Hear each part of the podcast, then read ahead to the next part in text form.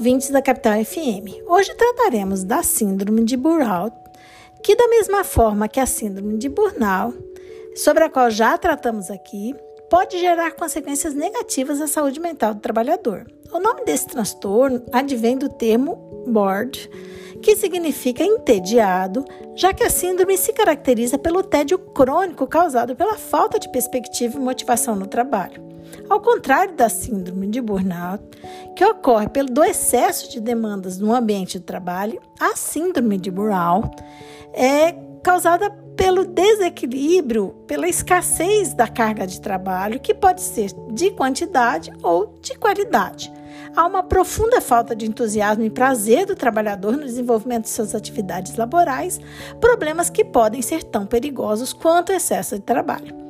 Há vários fatores que podem dar origem à síndrome de Burnout tais como o cumprimento de tarefas inferiores à capacidade do trabalhador, a imposição de atividades repetitivas ou monótonas, monótonas diariamente por horas seguidas, a ausência de oportunidade de crescimento na empresa, a discrepância entre as expectativas do trabalhador e a posição em que ele se encontra, a impossibilidade de promoção ou aumento, a falta de estímulo ou reconhecimento pelos superiores e o recebimento de menos responsabilidade do que ele entende ser merecido assim como a limitação de ideias e sugestões inovadoras.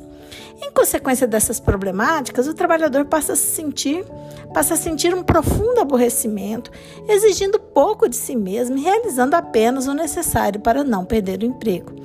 Ele se sente sem desafio no trabalho, não se interessa pelas atividades laborais e, se, e sente tédio extremo no ambiente de trabalho. A falta de desafios no trabalho se caracteriza pela percepção do trabalhador de que suas atividades são escassas, pouco, pouco estimulantes, sem relevância ou aquém da sua capacidade intelectual. O desinteresse pelo trabalho, por outro lado, ocorre quando o trabalhador não se identifica com a natureza de seu trabalho, da organização em que trabalha, da atividade desenvolvida ou de sua situação dentro da empresa.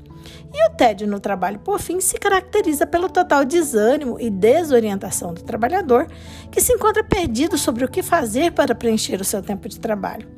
Em relação aos efeitos na saúde do trabalhador, a síndrome de Burnout pode causar prejuízos físicos, mentais e emocionais, tais como a irritabilidade, insônia, déficit de atenção, doenças de pele, instabilidade psíquica, que pode se manifestar na forma de depressão, ansiedade ou estresse crônico. Para a organização, por outro lado, a maior consequência da síndrome é a queda de produtividade do trabalhador. Um estudo feito por uma universidade é, da Inglaterra demonstrou que pessoas entediadas têm um desempenho profissional precário e cometem mais erros.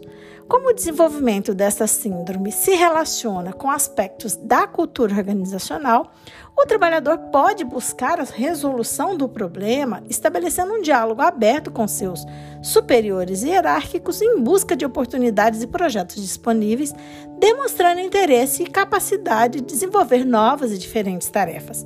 A empresa também deve ficar atenta e reconhecer o seu papel nesse processo, criando estratégias de ação para evitar esse sentimento de tédio no ambiente de trabalho. Alinhar de formas claras as expectativas dos trabalhadores com as necessidades da empresa e valorizar o profissional e a sua autoestima também são atitudes bem-vindas e necessárias. É preciso estar atento, por fim, para um provável aumento da incidência da síndrome de Burnout durante a pandemia do novo coronavírus, em razão do isolamento social e do trabalho à distância. Deve-se ter em mente que sentir um pouco de tédio no trabalho é normal. Contudo, quando este problema é crônico e afeta negativamente a vida pessoal e ou vida profissional do trabalhador, faz-se necessária a procura de um atendimento psicológico ou psiquiátrico, dependendo do caso.